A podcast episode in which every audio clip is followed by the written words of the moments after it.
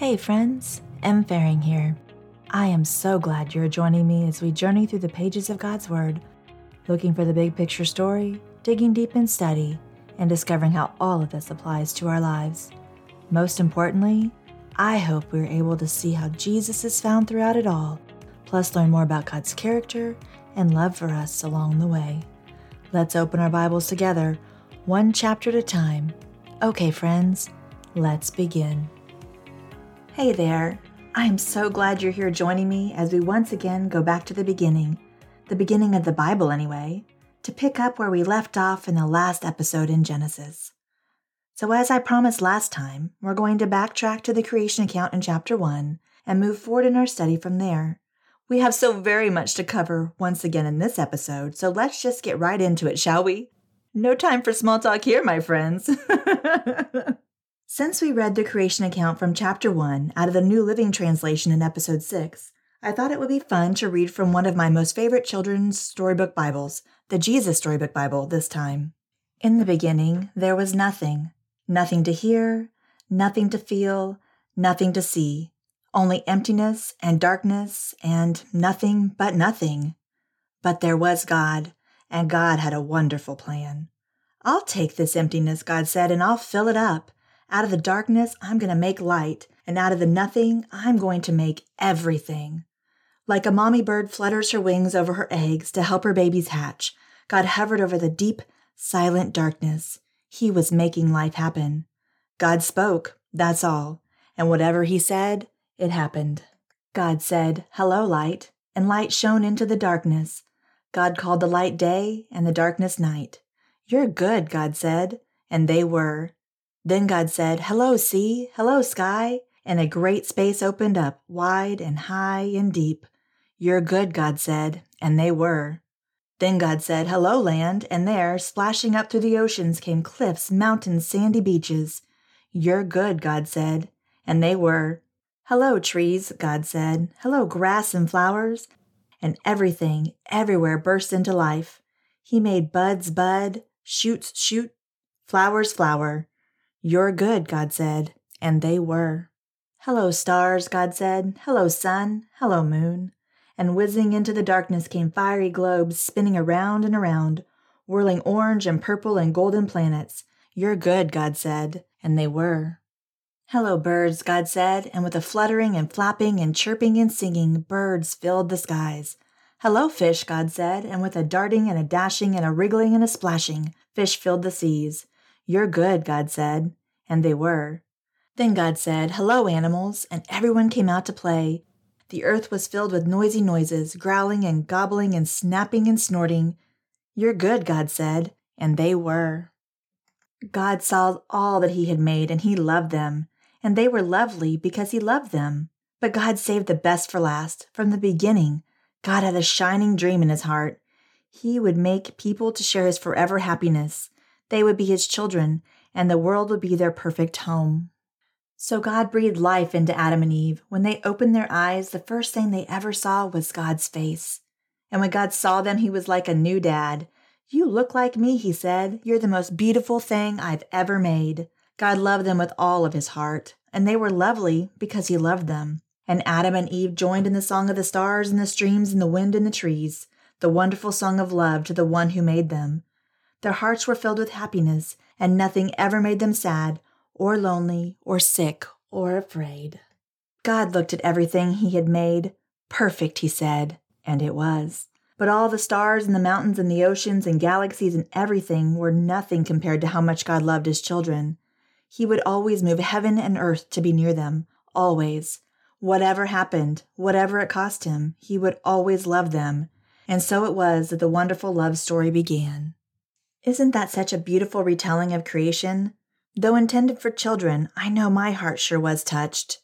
Okay, since we are already digging into a children's storybook Bible version here, how about we go ahead and now venture into a couple devotionals for kiddos from Louie Giglio to examine creation itself, as well as the amazing, intricate details found when taking a much closer look, well, in this instance, at the moon. Before we do, though, let me just jump in here to say that children's Bibles and devotionals are often a great way to examine many of the big concepts of the Bible.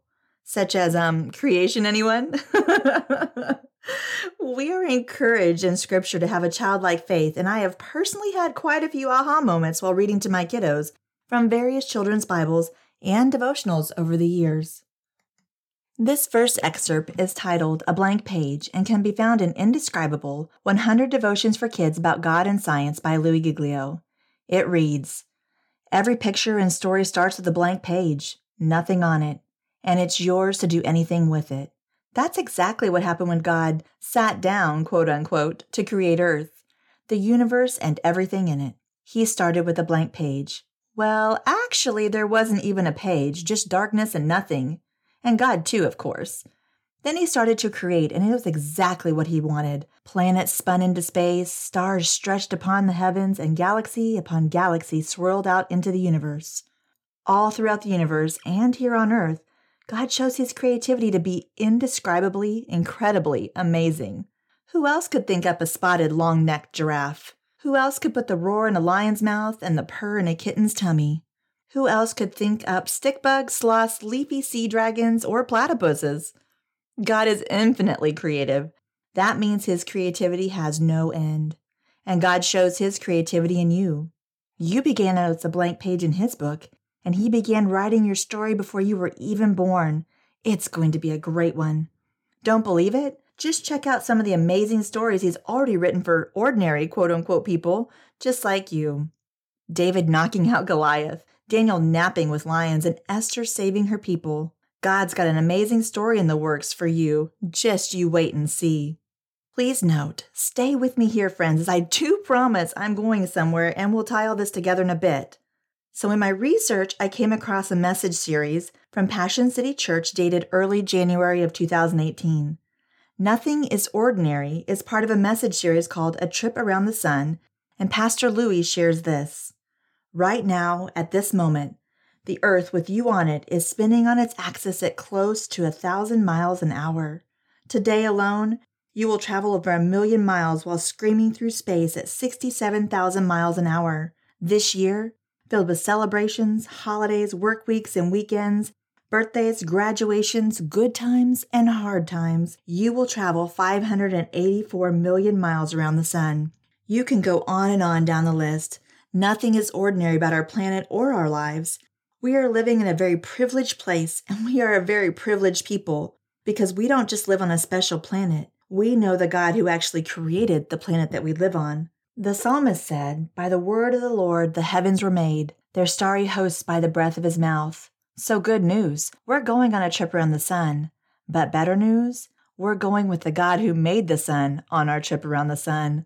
So there's not going to be one thing that happens to you or comes your way on this journey that you're not going to be able to handle, because nothing in life is ordinary, including our traveling companion, who just happens to be God Almighty, who's on the trip with you and me as we circle around the sun. Wow! I don't know about you, but all this talk of majesty and detail found in creation has me awestruck in the best of ways. And to be reminded that God is not only helping to write on my life's blank pages to fulfill his purposes, just as he did in creation and in the lives of so many who've come before me, but that he is also on this extraordinary journey with me, when put together, it is simply breathtaking to consider all this. Let me pause here to say sorry, not sorry right now for once again digging into yet another of Giglio's resources in our discussion of creation. His passion for all things related to the greatness of the universe and his desire to share all his scientific knowledge of our God who created it all, while also reminding us of our God's tenderness to each one of us in all of our smallness, well, it just speaks to my heart so much and my mind as well that I just have to share it with you. And all the links are, of course, found in the show notes should you want to dig deeper for yourself and all the little ones in your life as well. You're welcome. Moving on, though, this devotion titled There's a Moon Out Tonight is found in How Great Is Our God? one hundred Indescribable Devotions About God and Science by, you guessed it, Louie Giglio. Side note. Okay, for real, though, do those two book titles sound at all familiar? I am so hoping you're picking up on these titles and reminded of the message and worship songs of the same name that I referenced in the last episode. If not, please, please, please go back and find those for a listen.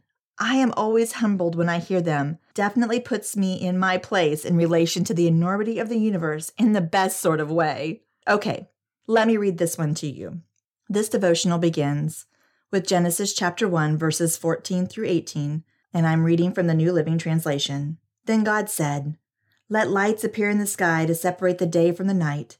Let them be signs to mark the seasons, days, and years.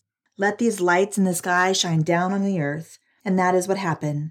God made two great lights, the larger one to govern the day and the smaller one to govern the night. He also made the stars. God set these lights in the sky to light the earth, to govern the day and night, and to separate the light from the darkness.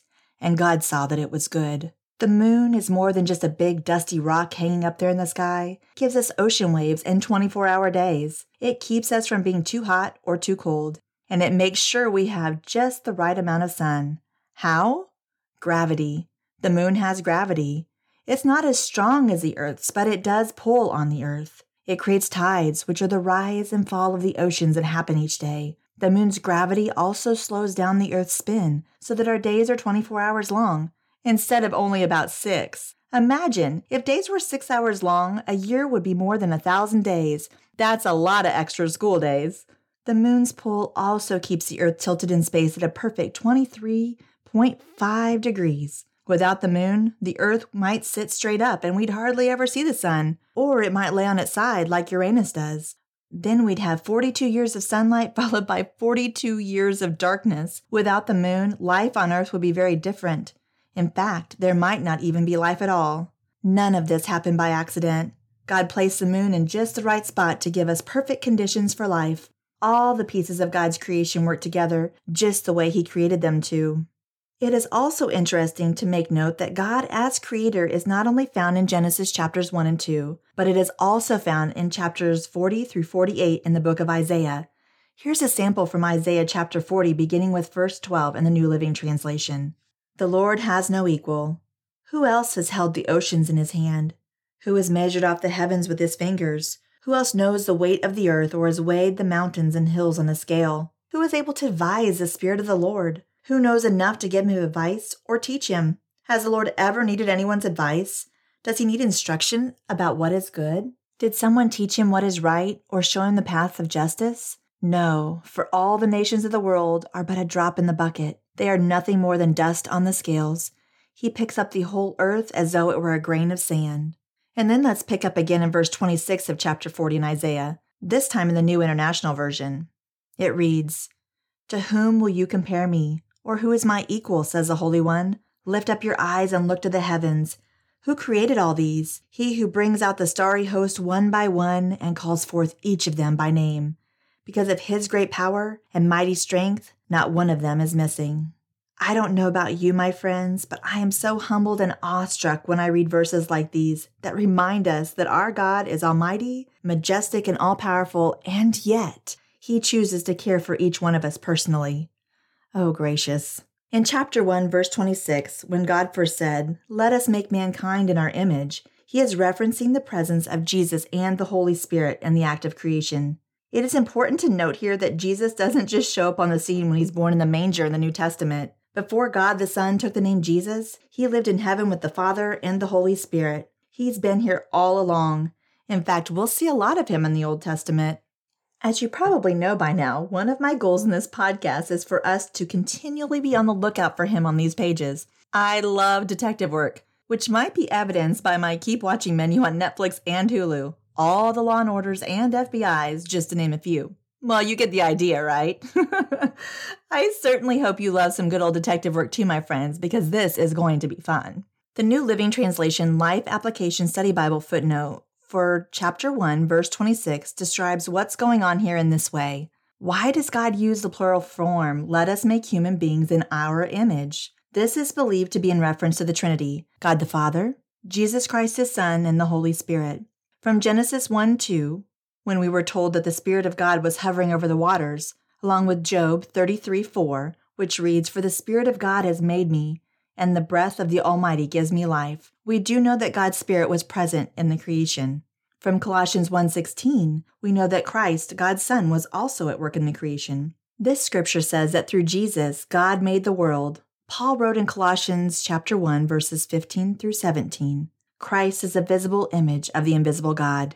He existed before anything was created and is supreme over all creation. For through him God created everything in the heavenly realms and on earth. He made the things we can see and the things we can't see, such as thrones, kingdoms, rulers, and authorities in the unseen world. Everything was created through him and for him. He existed before anything else, and he holds all creation together." The Jesus Bible speaks of this truth by saying, "Understanding that Jesus created everything changes how one views the whole of Scripture." Paul writes here in Colossians one that all things were created by, through, and for Jesus. John makes a similar claim at the outset of his gospel. This book was written in Greek to a largely Greco-Roman audience. The Greeks believed that there was a unifying force that holds the entire world together. They defined that force as the Logos. The Gospel of John defines the Logos as Jesus. John chapter one, verses one and two say, "In the beginning was the Word," or Logos, "and the Word," Logos, "was with God, and the Word," Logos, "was God."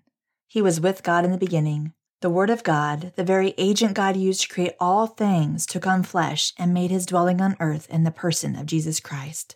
So, can I just interject a quick thought here, friends? As we discussed in episode two, do you see how knowing the context and audience of the books of the Bible we are studying in is helping us even now, as we see this amazing truth that we might have otherwise missed in the book of John? Okay, this P S A is now over. Back to your regularly scheduled programming, um... I mean, study note. John and Paul affirmed this is the agent of creation, the eternal Word of God, who was used by God to make something out of nothing. Understanding that Jesus created everything and holds everything together should shape how we read the whole of Scripture. Jesus does not make his first appearance in the book of Matthew. Does this sound familiar, friends? Maybe just a little bit? The Trinity is on display from the outset of the Scriptures, and in many ways, the various stories found throughout the Old Testament help explain the nature, character, and work of Jesus Christ. Time and again, God sets the stage for the sending of his Son to fulfill his eternal plan to save those who were dead in their sins. In Genesis chapter one, verse twenty-seven, we read that God created us, each one of us, to bear his image, and he has not changed his mind about our role in this plan. My study note found it here in the Jesus Bible reads, "Why did God create the world?" The short answer that resounds through the whole Bible like rolling thunder is this: God created the world for his glory. When the first chapter of the Bible said, "God created mankind in his own image. In the image of God who created them, male and female he created them," as found in Genesis one twenty-seven. What is the point? The point of an image is to image. Images are erected in public to display the original, point to the original, glorify the original. God made humans in his image so that the world would be filled with reflectors of God, images of God, so that nobody would miss the point of creation. Nobody, unless they were spiritually blind, of course, could miss the point of humanity, namely God, knowing, loving, showing God. The angels cry, "Holy, holy, holy is the Lord Almighty. The whole earth is full of his glory," as found in Isaiah chapter six, verse three. It's full of human image bearers, but not only humans, also nature. Why such a breathtaking world for us to live in? Why such a vast universe? Scientists now say that there are more stars in the universe than there are words and sounds that all humans of all time have ever spoken. Why is it so gigantic? The Bible is crystal clear about this.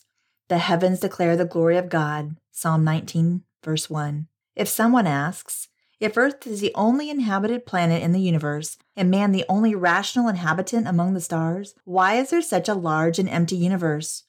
The answer is, it's not about us. It's about God. Which means it's not an overstatement. It's actually an understatement. God created us to know him and love him and show him, and then he gave us a hint of what he is like: the universe. So I must take a moment to ask here, my friends, are you beginning to see how all of this is fitting together? God spoke. Creation, majesty, vastness, grandeur, breath of God, life, created in God's image for God's purpose with a God-created mission in the world.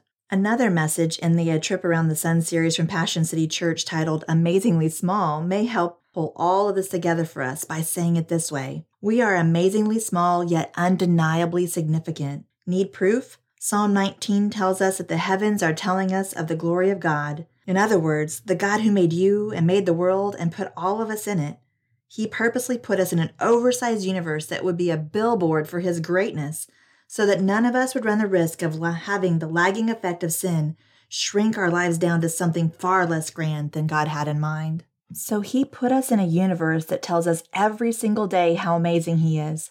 The sheer size of our sun, an average star in an average galaxy, is evidence enough of our smallness. In comparison, the fact that the one who breathed out that very star chose to give his life on the cross is overwhelmingly a confirmation that we are significant in the eyes of Almighty God.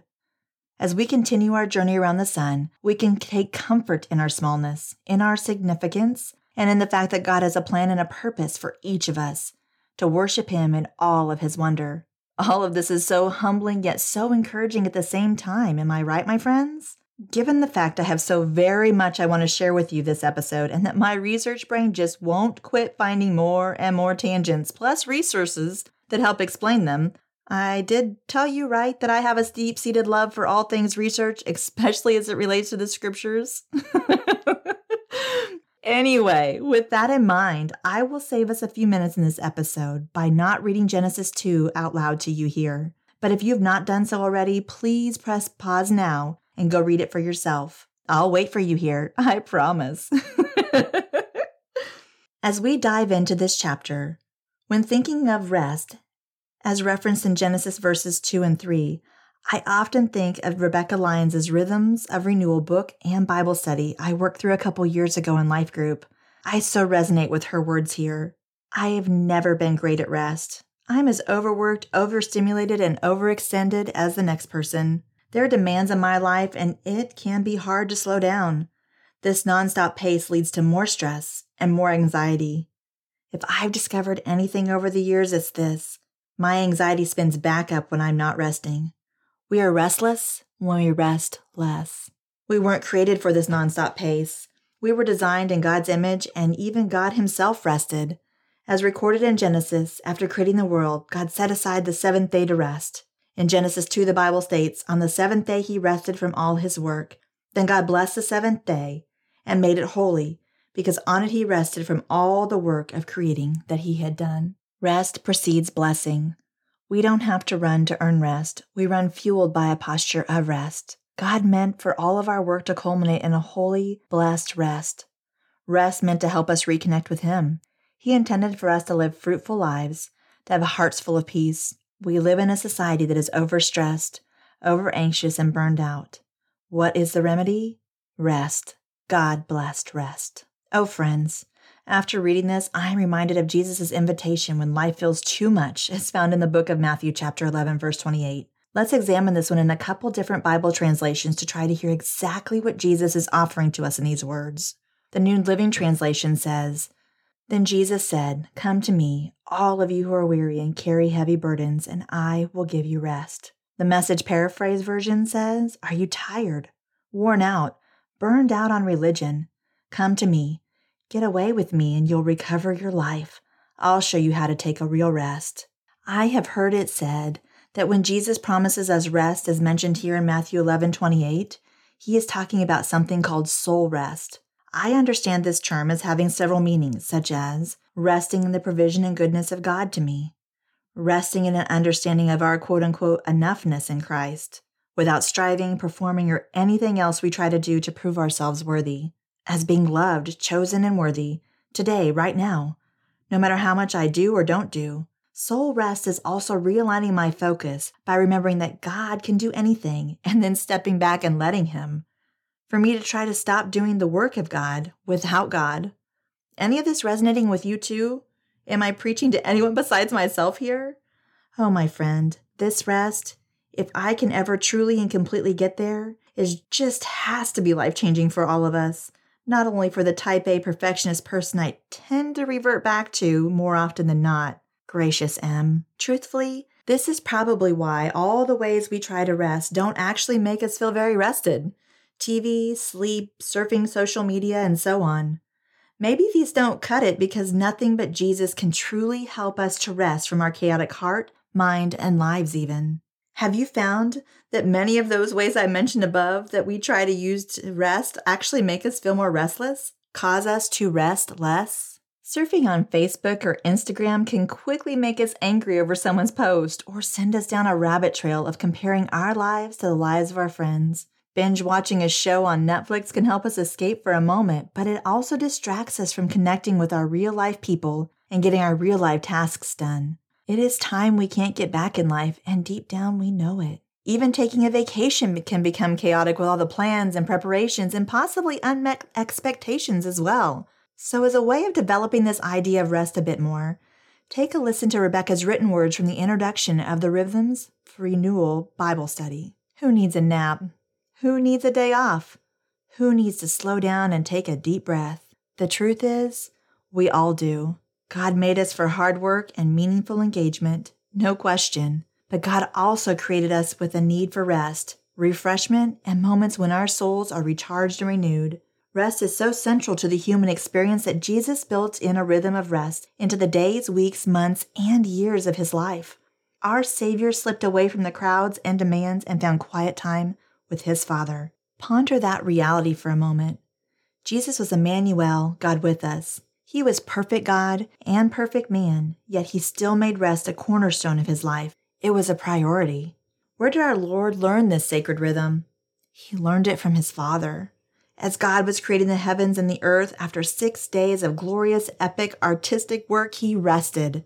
The infinite Yahweh took the day off. The Almighty ceased his labor. The Creator of you and me showed his children how to live.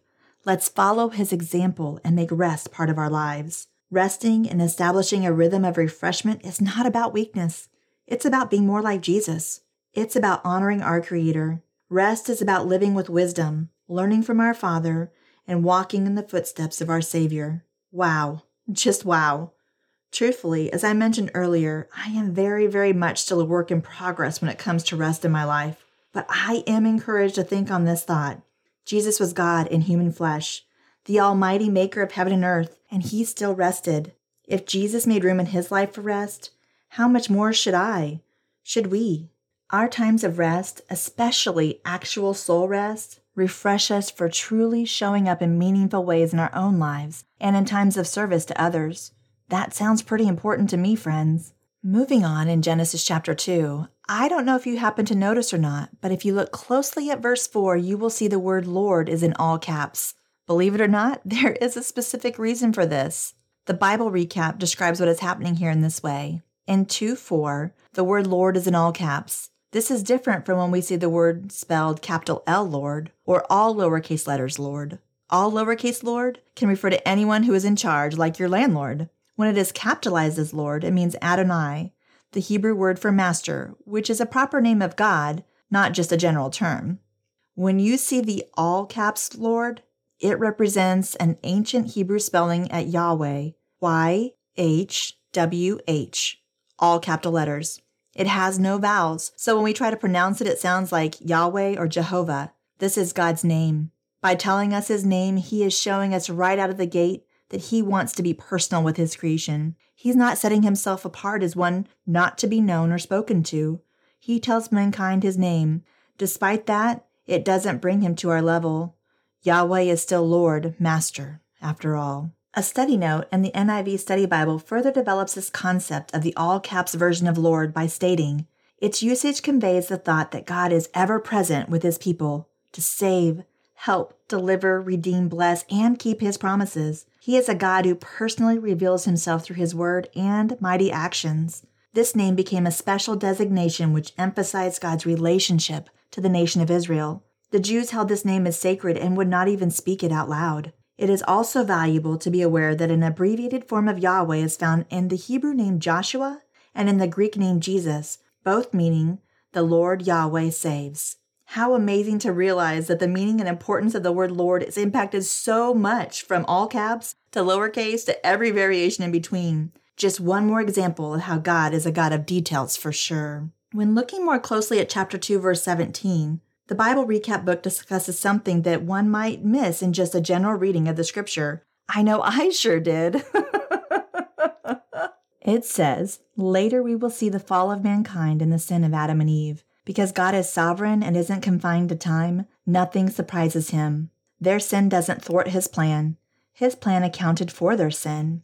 In two seventeen, he tells them, "In the day that you eat of the tree of the knowledge of good and evil, you shall surely die." He didn't say if, he said when. It implies certainty. The rest of Scripture supports this, letting us know that God wasn't relegated to Plan B after they ate of the fruit. It was always Plan A. Just for comparison's sake here, in a couple other translations, verse seventeen is worded in this way. In the N I V or New International Version, it says, "For when you eat from it." And the Christian Standard Version, or the C S V, says, "For on the day you eat from it." So as a side note, can I just say here how stinking excited I am for us to study much, much more of God's Plan A in the next episode, when we read through Genesis chapter three. I can't wait. Well, friends, I must confess that I believe we are beginning to see a pattern develop here, and I can't say I am sorry or at all sad about it.